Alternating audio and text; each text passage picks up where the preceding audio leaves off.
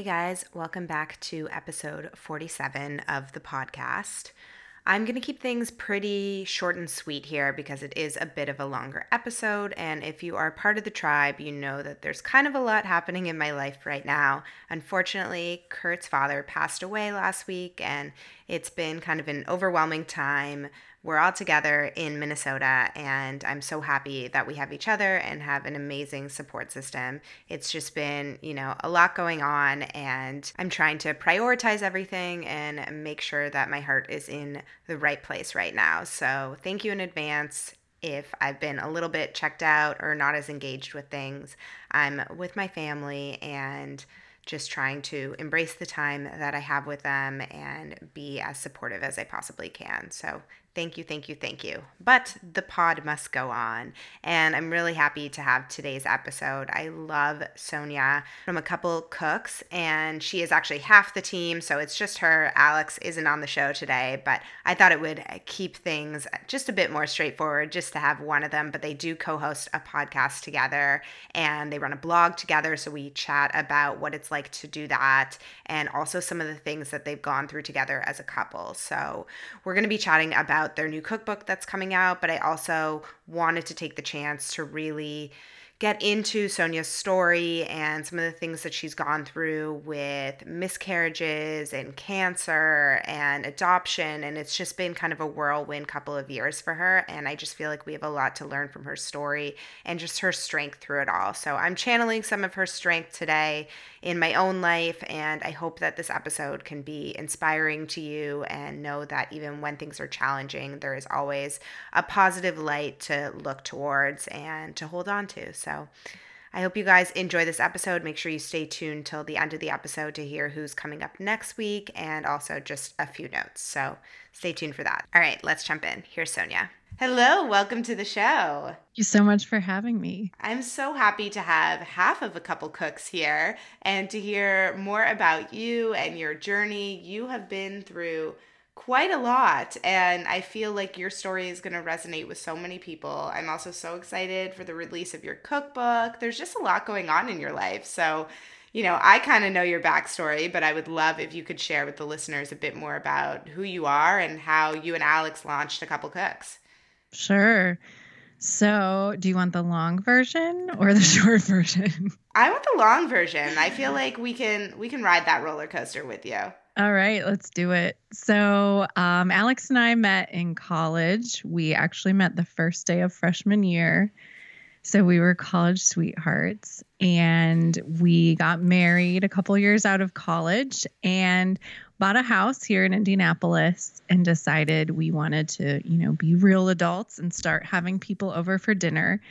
And we realized we did not know how to cook at all. Um, Alex was a little better than I was, but I I couldn't even make pasta for myself. All I could do was microwave, so I ate a lot of hot pockets and uh, breakfast cereal.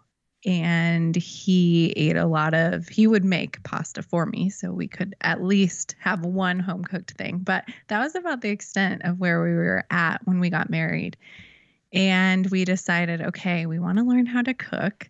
So we i actually asked my boss at the time what is a a good cookbook that's fancy? We were going to have some people over for dinner and i had decided that french food would be very fancy. And i said what's a french cookbook? And she said uh, julia child. And at the time Julie and Julia wasn't out yet and uh, i didn't know who julia child was um, but I picked up the cookbook and started reading the head notes and just became very inspired by this person who told me that I could learn how to cook, even though I was an adult. I didn't have to know since I was uh, very small. And she was super encouraging um, about the fact that I could make an omelet or anything that a Frenchman could make, I could make too. And so uh, we made some recipes from that book and had some people over, and they liked it. And so we got kind of hooked on cooking together.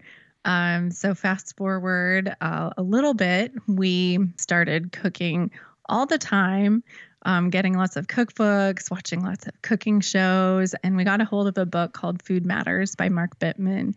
And that book really inspired us about cooking all from scratch, eating more vegetables, um, just trying to really clean up our diet for our own health and for the health of the planet and for our communities. We were really inspired by that. So we started trying to eat more vegetarian meals. And this was back around 2010. So um, it was very new at the time. No one in Indiana, there's still not a lot of people in Indiana who embrace the vegetables, but um, no one was doing it at the time that we knew. But we said, let's give it a try. And we found that we felt better and um, we loved it. It was fun, it was delicious. And so we decided we wanted to start a website to kind of share these recipes that we were eating. And when I tell this story now, I say at the time, you know, people weren't eating quinoa. Um, now pe- everyone knows what quinoa is, but back then people didn't know. And so I was just excited about these new foods that I was eating. And I started posting them online and we started sharing pictures of them.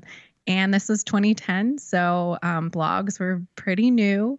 Um, they had been around for a while, but um, still pretty early in the evolution of blogs. And um, our t- photos were terrible. our recipes were okay, but we were super excited. And so we just kept sharing and kept writing about these foods and these things we were learning about health and about the environment and sustainability and seasonal eating and um, just kept doing it. So that was seven years ago, and um, we're still around today. Yeah, that's amazing. What I'm most curious about is how do you and Alex manage the workload of a blog together? So I know in my relationship, Kurt does not cook at all, at all, at all. And I'm kind of on my own there, which is fine. That's what works for us. But for you guys, does it ever feel like there's too many cooks in the kitchen or do you kind of divide and conquer things? we absolutely divide and conquer things and that's one of the things we learned early on was that we were both kind of trying to do everything in the kitchen. So i'll give the example of cooking together. Um, we would both try to do the same things and butt heads. And so we realized we need to have defined roles and we need to work our strengths and so we decided we wanted to start for recipes. We would start having a chef and a sous chef for that particular recipe. So if I'm the chef, then I'm just running the recipe and tell Alex what to do. And then if he he's the chef, vice versa. Um, so we each get to kind of work our strengths and have one person in charge instead of having both of us in charge and trying to butt heads. So it's definitely a dance, um, but over time we've learned how to figure out um, who has a strength like Alex can chop really fast. So usually we'll have him do that type of thing. And I'm a little better at kind of managing all the different tasks. So um, yeah, we, we definitely try to work our strengths and that um, goes from the kitchen and then also goes into running our business. Yeah, I mean, I'm always so impressed by couples who work together. We actually had Deliciously Ella, Ella Mills on the show, and her and her husband Matt work together. And I loved what she said about, you know, not providing the picture that things are perfect all the time, but there is something really special about creating something with the person you love. And I'm sure that that's something that you and Alex have experienced, you know, over the last seven years of growing a couple cooks. Absolutely. I know from the outside it can look like everything is picture perfect because those are the pictures that we choose to share. But um, yeah, there's a lot that goes on um, from the back end, and it's not all perfect. When you said that, it made me think of when we were shooting our cookbook. Um, we did all the photographs together here in our kitchen. And we got into some creative disagreement over the huevos rancheros. And I remember we were both just kind of in this argument and I might have had some tears um, over this photo and we we finally ended up getting the photo right. But it's a good reminder that it it is hard especially when um, when you're working on something creative with a spouse because there's no right or wrong answer. It's just kind of a subjective opinion. Um, so it's hard to determine okay who gets to make this call yeah, and I mean, you and Alex have been through a lot together over the last, you know, 10 or more years. And one of those things was getting a pretty startling diagnosis when you were in your 20s. Could you share a bit more about that experience? Sure. I, when I was 27, I was diagnosed with chronic myelogenous leukemia, CML. Um, it was com- a complete surprise. I had no idea. Um, my only symptom was that I could feel kind of a hard spot on my left side um, under my ribs. And so I put off going to the doctor for many months because I hate going to the doctor. And um, I finally decided, okay, I'm going to get this checked out. And it ended up my spleen was enlarged with a very high white blood cell count. Um, but I, I actually felt fine at the time. I had no idea. I felt like things were going great. Um, but I got a phone call from my doctor and he said, You have leukemia. Um, so it was uh, completely floored me. Um, but he followed that up with, We think it's the good kind of leukemia. And I said, What's the good kind? Um, and he said, CML actually has a miracle drug cure. Um, it's a pill, you just take it once a day and you don't have to do chemo or radiation. So we did some tests and found out it was indeed CML. And I went on my medication. And within months, my white cell counts were down. And within a few more months, I was uh, back to being stable. So I do have to be on the medication for the rest of my life. Um, so it's not a full cure, but um, I today am living a happy, healthy life um, with this kind of miracle medication.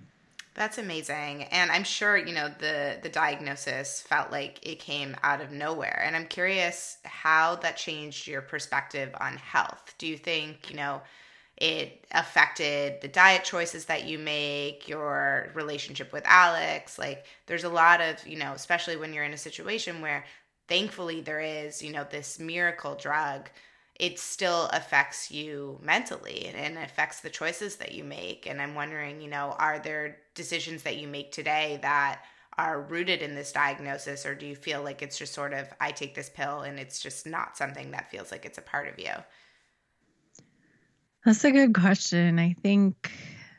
I think it's both uh, options that you stated. I think that in some ways it did it did change my thought of kind of on mortality, I guess, in in my 20s, and I think a lot of people in their 20s just feel kind of invincible, and it definitely made me think uh, about my own mortality. Um, but at the same time, because of this miracle cure, I had always been given good news. So once I was diagnosed, it was like, here, here's a miracle cure, and um, your life will be able to be lived um, without anyone knowing, without you even really knowing that um, that this has happened. And so I think um, it's a yes and no for me.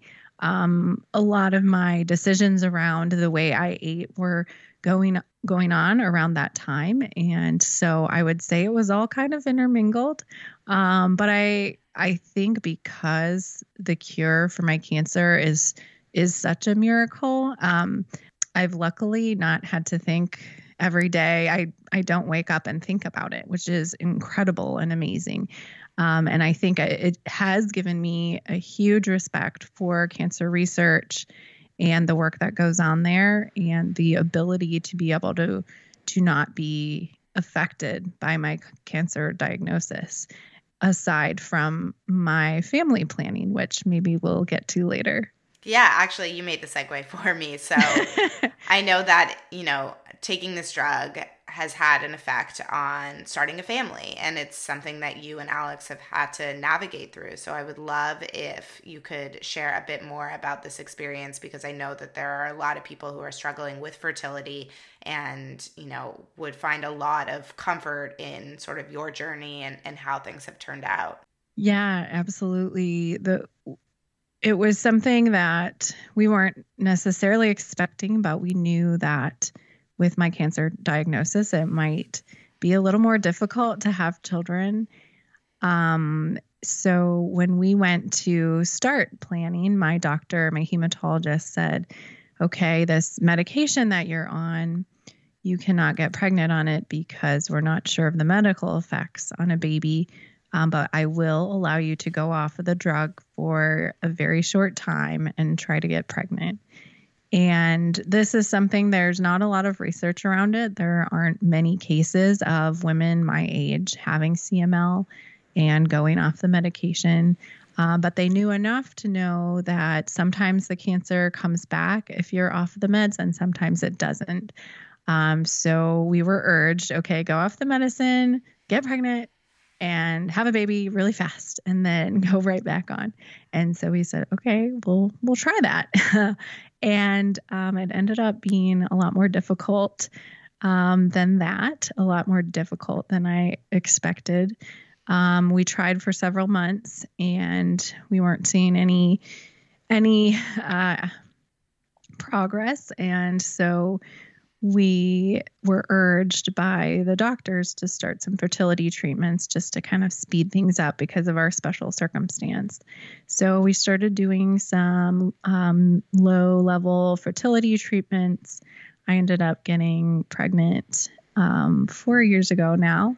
Um, almost a few months ago, and um, had a miscarriage, unfortunately, which was incredibly devastating and devastating not only because it was a miscarriage, but also I just kind of felt in my heart, I feel like this might be my last chance. This might have been the one chance that we had. And it ended up being a right superstition um, or feeling. Um, we try, started trying again, and my cancer came back um, gradually. And um, we ended up having to make the decision at one point that uh, we wouldn't try any further. And my doctor said that um, I would have to go back on my meds forever. So um, we, at that point, were making the chance that we would never be able to conceive naturally. And how did you kind of navigate that that realization? Because you know, for many women who you know have always felt that they wanted to have their own child and to be told that that's not a possibility in your future that has to be devastating. How did you kind of navigate that? Was that something that like you and alex talked through together? Did you know you know we want to go the adoption route or were there other possible routes that you explored? It was incredibly hard and it was probably one of my darkest points in my life. Um, I was actually on another medication to try to extend my period of trying to have a child. It was a, a cancer medication, a shot that was safe to get pregnant on, um, but it really um, drained me of my energy. It had flu like symptoms. And so not only was I in this very dark place emotionally, but it was also physically. I was um, just kind of of half of myself. And um so yeah it was it was incredibly hard. And you know i i growing up i, I had always thought okay I, will be a mom someday. Uh, but i really focused a lot on career when i thought about my future. I said i'm going to be a writer. I want to be a musician. Um, and i just figured you know the mom thing will also happen. Um, but being told that you will never be able to carry your own child, um, it was something I didn't realize that I had just assumed would be a part of my life. And it was really hard, um, especially knowing that so many of my dear girlfriends have been through this situation and I would never be able to know what that felt like or or kind of compare notes. You know, there's a lot of um, chat among women of, you know, your pregnancy and that kind of thing. And I knew I, I'll never be able to contribute to that conversation.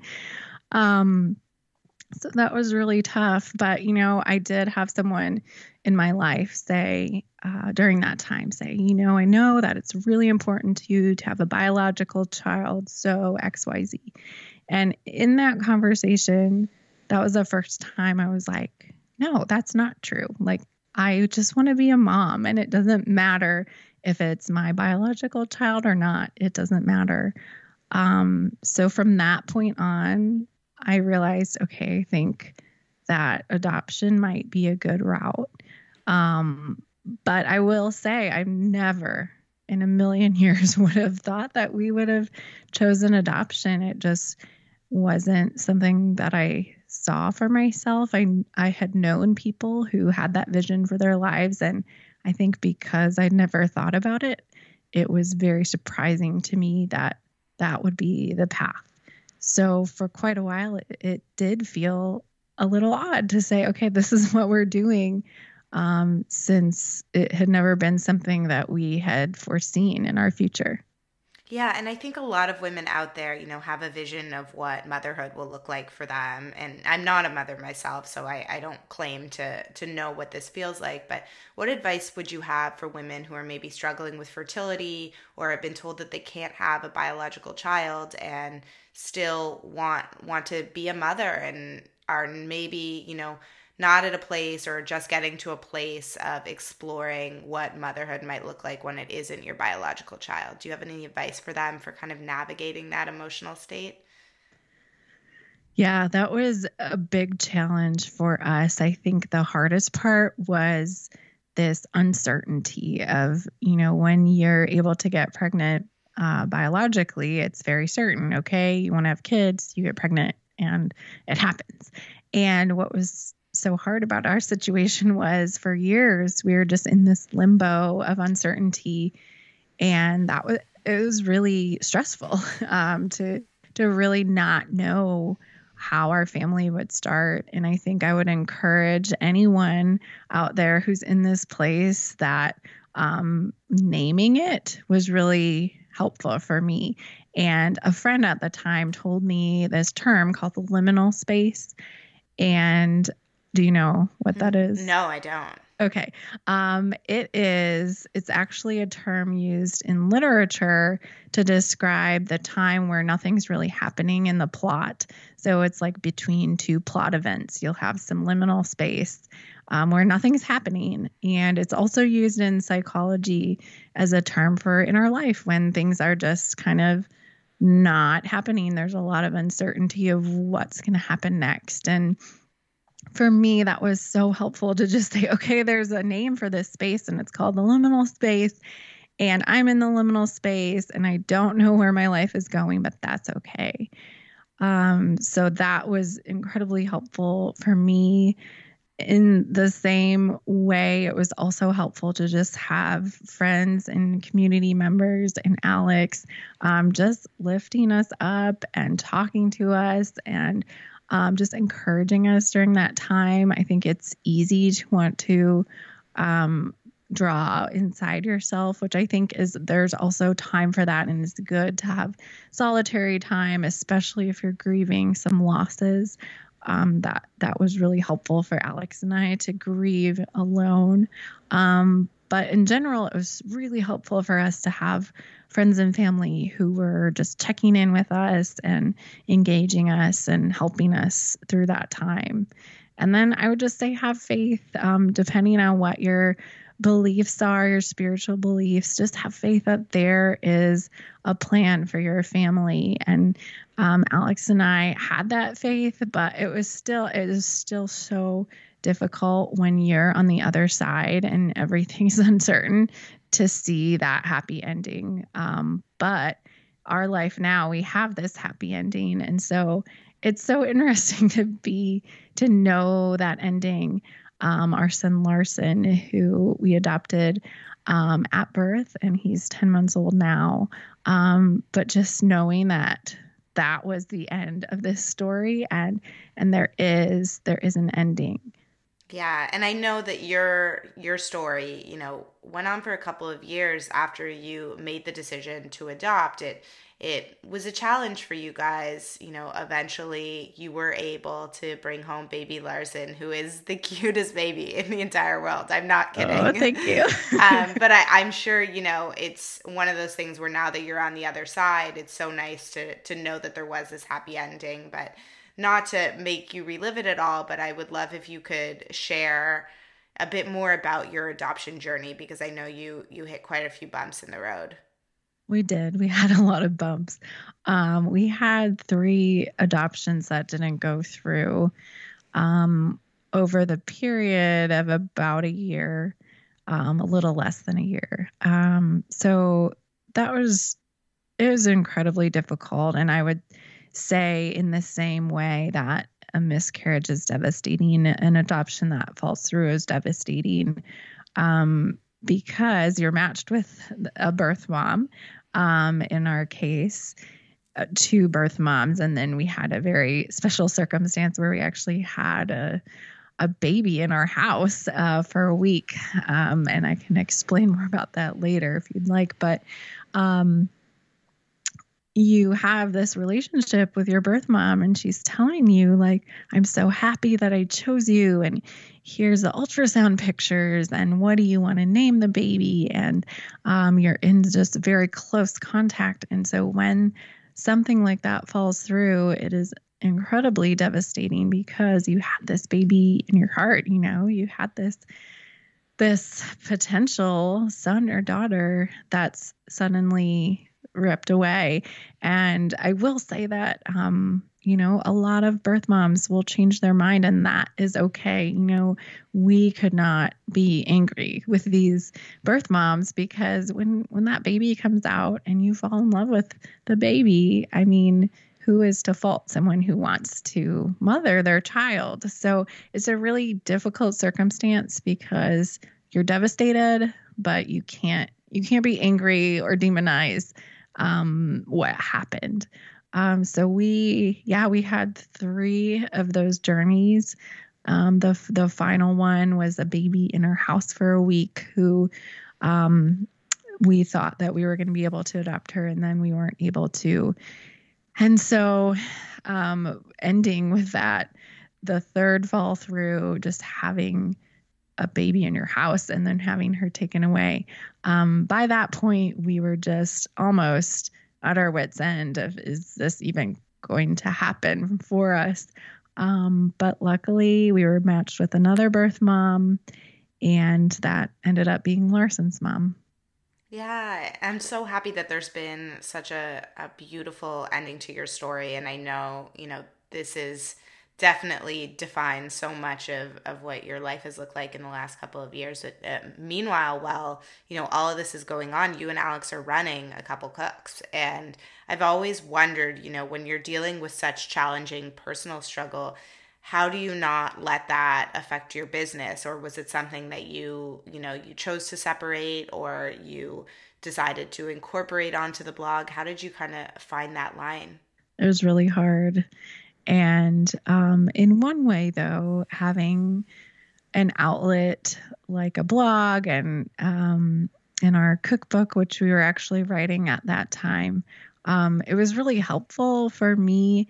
Uh, my personality is it it is pretty high energy. It needs things to, to keep itself busy. And so um, I really appreciated having our blog and our cookbook to work on so I could pour my creative energy into that outlet and not have to dwell as much on on the personal things that were happening at the time. Though I did try to give them the emotional energy that they needed I also needed a distraction.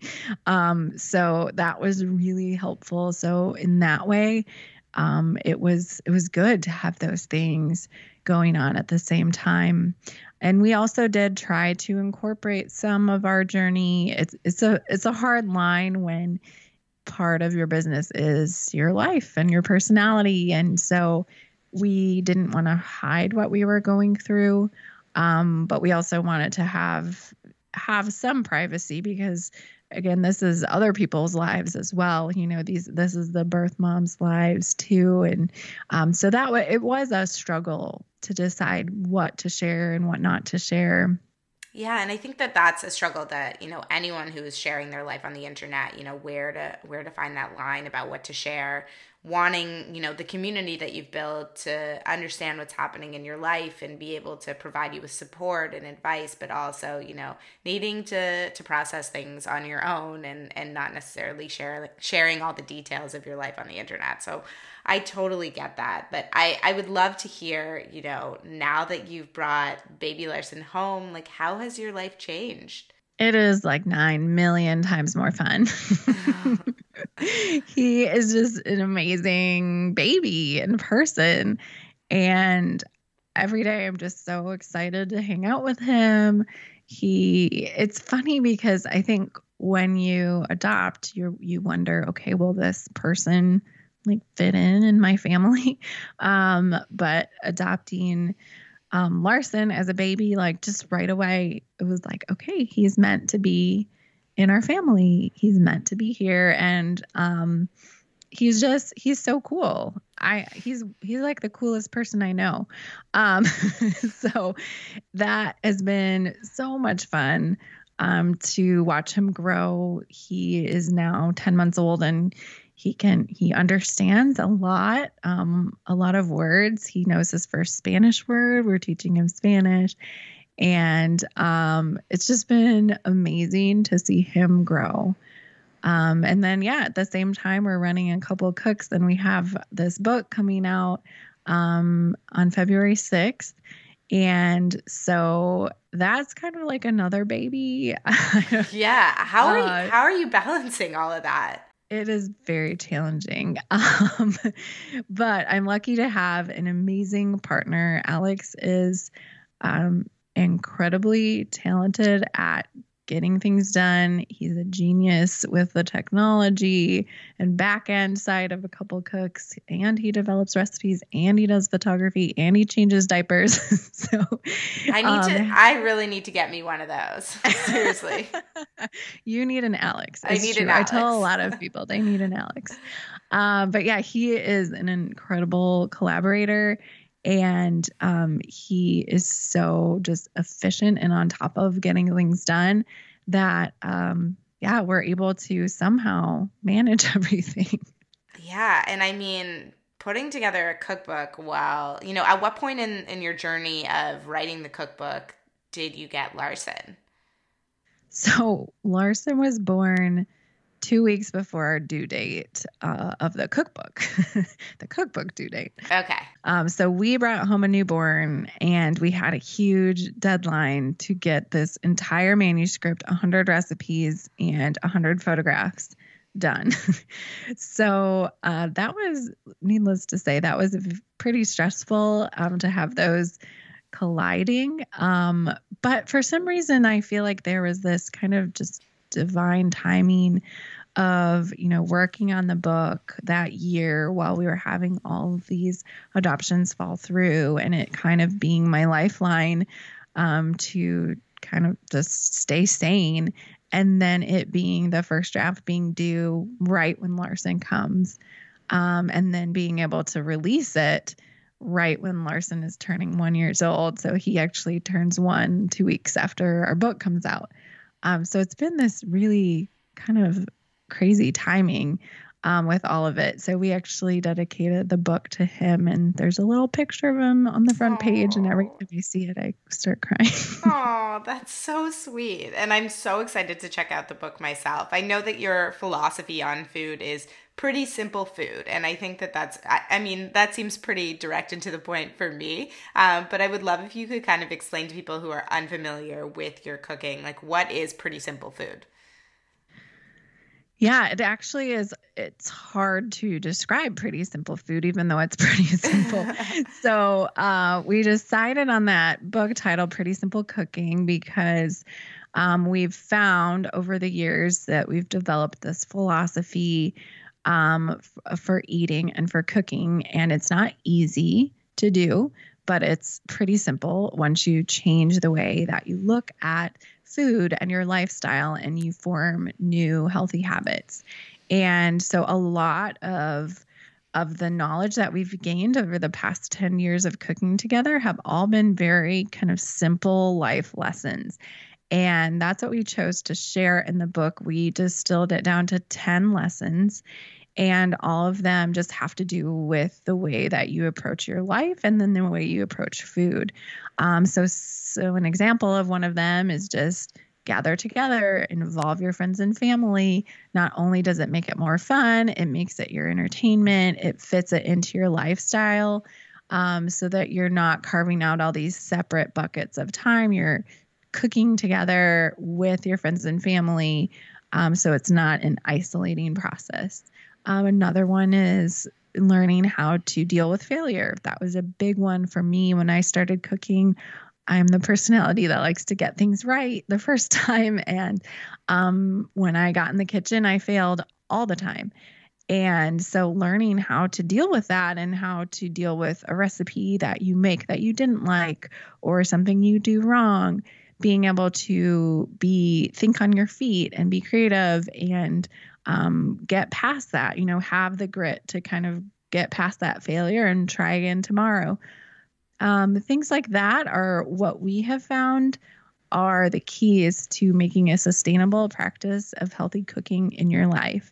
And I know it sound it could sound like that's too simple, right? But those are the mantras that have helped us over the past 10 years and us being here today is proof that we have been able to do it over the long term. It's not something that we try for one month or we tried for, you know, one year. It's something that really stuck.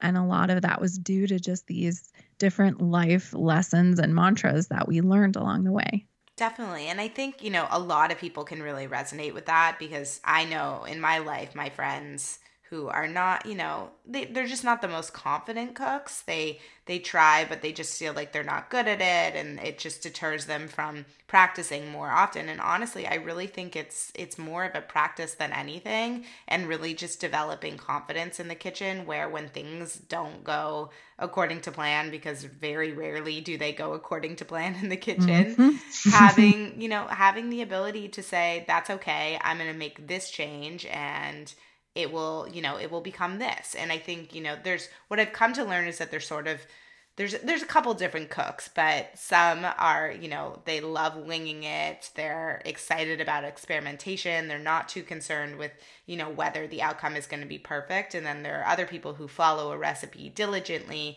and you know they discover halfway through they're missing an ingredient or they left the the oven on too high or something like that and they feel like everything is ruined and they they aren't able to necessarily take a step back and realize that okay this isn't the end of the world. Like here are some things that I can do to sort of fix or just you know manipulate and, and change the result and it can still be delicious. It's just a matter of feeling like you have control in the kitchen and sometimes you do and sometimes you don't and you just have to you know have these mantras in place or just these these practices in place that really help you just develop your confidence and know that it's going to be okay. Because i know there are a lot of people who are perfectionists who really struggle with cooking because there there is an unpredictability to it. Yes, I could not agree more. And I think that you can change from one cook to another because that was how I was when I started out. I was that cook who followed all the rules and would just kind of have a panic attack if something happened that I wasn't expecting. And now I, I wouldn't say that I'm a, a, perfect cook by any means, but I think when something goes wrong, I immediately think, okay, how can I how can I solve this in a in a quick and easy manner? How can I troubleshoot it? Uh, what can I do? It might not be perfect, but I will get past this roadblock. And I think that's something I didn't realize that there's so much kind of thinking on your feet when you're in the kitchen. I thought it would be, you know, you follow these rules and then and then you'll get this beautiful food, but there's so much to cooking that is um, just responding in the moment to different variables that change. I think that can be scary to people. It was scary to me. Um, but I think when I just let go of that thought of perfection, I was able to start cooking and I'm still not perfect. I mean, this Thanksgiving uh, we were making a souffle for our meal and I was whisking it and it totally overheated and curdled and it looked like I had vomited in the pan. it was disgusting. Um, and I freaked out a little bit. And then Alex was like, okay, let's let's just make it again. I actually have extra ingredients on hand. And so we made it again and it turned out and that's after you know years of cooking. So there's always room for failure um, but it's how you respond to that failure um, that in the end is what type of cook you are. Totally. And i think that's what makes you guys relatable is the fact that you know you do still struggle. You're not you know using all these crazy techniques that are just not feasible for a lot of people. You're you know you're quote unquote the average cook who can needs to make meals for their family and that's something that I know a lot of people struggle with on a daily basis. So, I'm really excited to check out the cookbook. I know it's 100 recipes, all have pictures, which is incredible. Yes. And you guys and you did it all on your own, right? We did. Yeah. We were very passionate about having a photograph for every recipe because I've always said, I'm not going to make it if I don't see a picture there. Now, looking back, I understand why cookbooks don't have a picture for every recipe because it is a lot of work to shoot one picture for every recipe. It's expensive to print. Um, so I see why some cookbooks don't have that. But for ours, we really wanted to show that visual representation of what the dish looks like because we think it's so important for just being able to conceive of a recipe. Definitely. And the fact that you guys shot it yourself is a huge deal. I think a lot of people are unfamiliar with this, but a lot of, you know, chefs or just home cooks or people who are putting out their own cookbooks don't actually shoot it themselves. And so that is a huge undertaking. And i'm just i mean i already know that your photos are beautiful so i'm i'm not at all surprised that you're shooting it yourself. You definitely have the ability to do it. It's just a huge huge you know boatload of work to do. So i'm i'm very impressed thank you so much yeah it was pretty insane. We had a lot of food for a long time in our freezer and our refrigerator coming out of our ears. Um, but it was a lot of fun to shoot as well. And just to be able to put that personal touch onto it was really important for us. Definitely. So before we jump into the hot seat questions, I'd love if you could share where people can find your cookbook. Sure, it's on Amazon and all other online retailers if you just search for Pretty Simple Cooking, or you can go to our website. It's a couplecooks.com and click the cookbook tab at the top. Awesome. All right, so let's jump into the hot seat questions if you're ready for them. Sure, I'm nervous. Oh no, you'll be fine. so the first the first question is what's the one health habit you can't live without? All right, maybe this is a little boring, but home cooking, cooking every day with my spouse. I mean, I feel like for us, we've just created this lifestyle around making our own food. And so instead of takeout, we reach for um, a quesadilla, even, or a salad, or um, a burrito bowl, or whatever. It's just, it's become second nature to make our own food. And I think that's been incredibly helpful for us in our long term health is being able to prepare our own food, know what goes into it, and do it simply so we don't have to think about it. Totally. And I think that there's also the aspect of, you know, doing it as a family and, you know, having it be this collaborative process, sitting down to a meal and enjoying other people's company. Like there's so much more to a home cooked meal than just the food itself. So I actually think that it's it's one of the best healthy habits that people can incorporate. I could not agree more. So the next question is Is there a business or a business person who you look up to? So many people. Um, let me think. I'm trying to think of one offhand. I mean, I think what comes to mind first, this is silly, but Julia Child, as I mentioned earlier in the interview, um, she was like the woman, you know, back then. She kind of invented cooking shows and she was so passionate about helping people learn how to cook. Um, and she i mean she created this entire genre of being a cookbook author and a food personality. Um, so she is a huge inspiration to us Definitely. And I would tell, you know, anyone who's listening who's eager to learn more about Julia Child, definitely read her biography. It's amazing. And you learn so much more about her and how she changed the food industry and home cooking. So I, I think that that's, you know, an amazing person to look up to. I will also say I just saw a Bon Appetit article of her um, showing a picture of her in a tube top looking all sexy. Yeah, you have to check That's this amazing. out. I'll send I mean, it to you. Please do. Um, That's amazing. They're beautiful, beautiful, like black and white photos of her looking all stylish. Amazing. So the next question is what advice would you have for your 20 year old self? So many things. Um, I would say don't sweat the small stuff was the first thing I thought of. Um, I think I just cared a lot about what we've been talking about, you know, like making things perfect, getting things right, um, choosing, you know, what I'm going to do with the rest of my life. Um, and I think I would say from this vantage point, um, don't be afraid to try new things and fail at them. Um, that has kind of been our entire journey of both cooking and just in business. Um, just try things, take risks, um, and don't care so much about all the the little things. You know, think about the longer arc of your life and and your legacy. Like, how do you want to be known, and what type of person do you want to be known as? Yeah, wow. I could not have said that better myself. I feel like you encapsulated everything I wish I could tell my 20 year old self. So that was beautiful. Thank you. Um, and my last question is what advice do you hope to get from your older self? Like, what do you hope that she can tell you you've, you've figured out? Wow. I'm fascinated by the idea of like previous selves and talking to myself in different decades, by the way. Um, let's see, what would I want to know?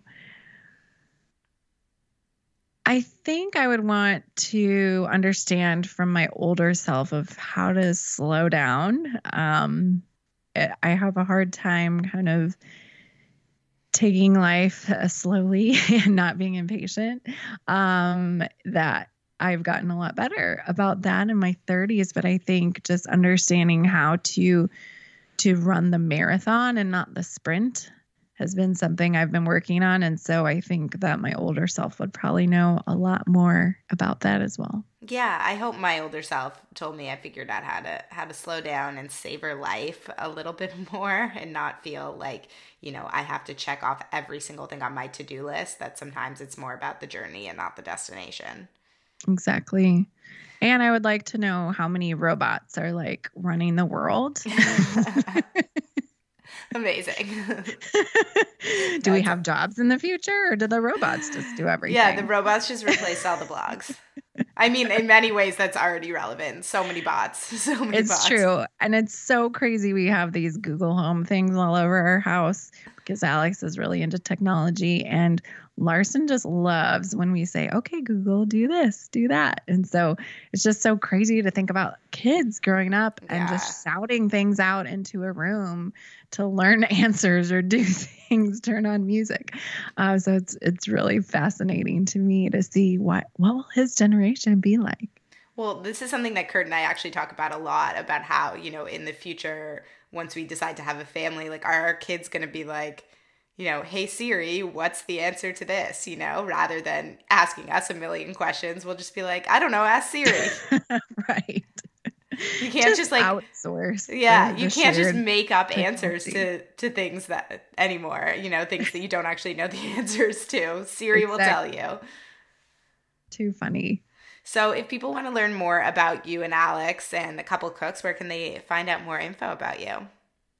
They can go to our website. It's a couplecooks.com. There's no of. People like to add an of sometimes, just a couplecooks.com. And you can also follow us on Instagram. We're at a couple cooks. And you also have a podcast. Oh, we do have a podcast. That's right. Thanks for reminding me. No problem. Um, we have a podcast that's also called A Couple Cooks. So you can search for a couple cooks in your podcast app or on iTunes. Awesome. Well, I highly encourage everyone to go out, support you guys, buy your cookbook. I'm so excited to check it out. What you guys have have built is so beautiful and just so accessible for so many people and I know that your journey has been so inspiring to many, many, many people who are struggling with fertility or starting a family. And I'm just so grateful that you took the time to share more about this with me. I know it's a sensitive topic, and I really appreciate your openness and just willingness to to share more. Thanks so much for having me on the show. It's a pleasure. Thank you. Huge thanks to Sonja for coming on the show today. I hope you guys are inspired by her story and pull some strength from it. I know that I am. And go out and support her and Alex and buy their cookbook. It comes out next week, so you can pre order it, be one of the first people to get it. I have seen some previews of it, and it is absolutely beautiful. So definitely, definitely check that out. I know it's definitely my style of eating, so I'm really excited to dig in and stay tuned on the blog because I have a feeling some recipes from the book may end up on there. So hang around for that. And also, just a couple of notes. So, if you haven't left a review of the podcast, I would be so, so happy if you did that.